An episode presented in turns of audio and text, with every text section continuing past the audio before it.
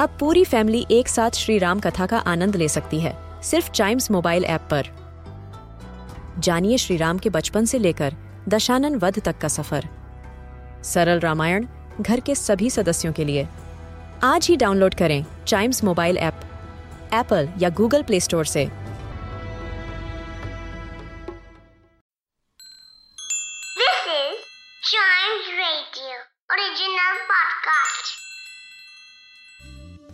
विक्रम बेताल को पेड़ से उतार कर जब भी साधु के पास ले जाने को निकलते तो बेताल एक नई कहानी सुनाना शुरू करता। आइए सुनते हैं उनकी एक कहानी। किसका उपकार बड़ा?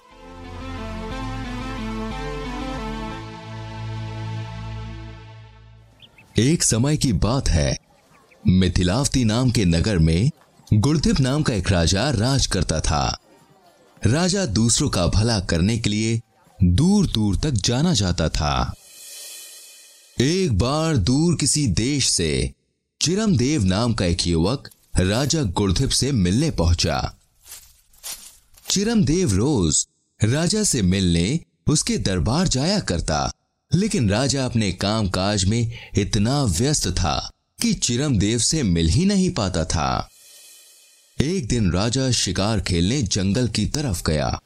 चिरमदेव मौका देख के राजा की सवारी के पीछे पीछे निकल पड़ा। घने जंगल में जाकर राजा अपनी सेना से अलग हो गया। लेकिन चिरमदेव अभी भी राजा के पीछे ही चल रहा था। राजा को अकेला और परेशान देखकर वो उसके पास गया। और उसे दिलासा देने लगा। कुछ देर के बाद राजा को भूख लगी, पर इस घने जंगल में खाना मिलना मुश्किल था।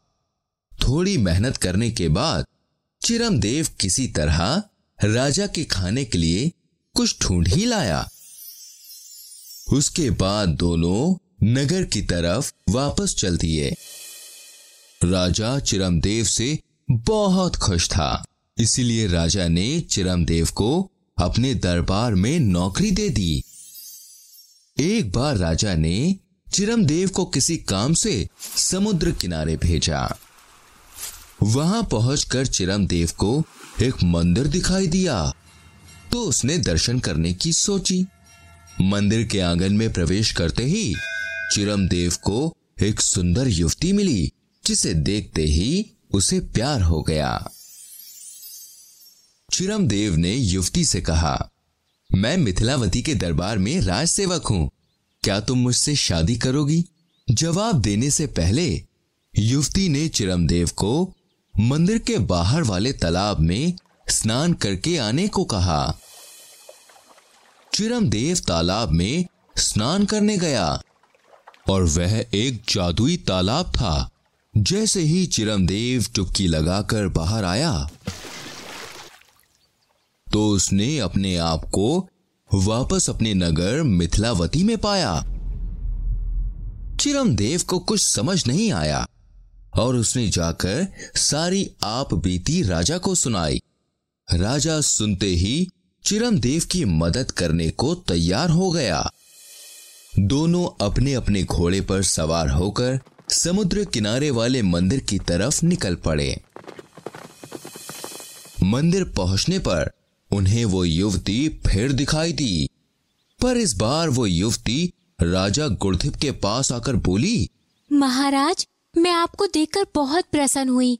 आप जो आदेश देंगे मैं उसे मानने को तैयार हूँ। ये सुनकर राजा ने युवती को आदेश दिया कि वो चिरमदेव से शादी कर ले। राजा की आज्ञा मान युवती ने चिरमदेव से शादी कर ली। अब कहानी खत्म कर बेताल ने विक्रम से पूछा, कहिए विक्रम, इस कहानी में किसका उपकार ज़्यादा बड़ा माना जाए? राजा का या फिर उसके सेवक का? विक्रम ने कहा, राजा ने निसंदेह अपने सेवक की शादी उसकी पसंद की लड़की से कराकर उस पर उपकार किया था। पर जंगल में राजा की जान बचाकर जो उपकार सेवक ने किया, वो ज़्यादा बड़ा माना जाएगा। उत्तर सुनकर बेताल फिर से अपने पेड़ की तरफ़ उड़ गया।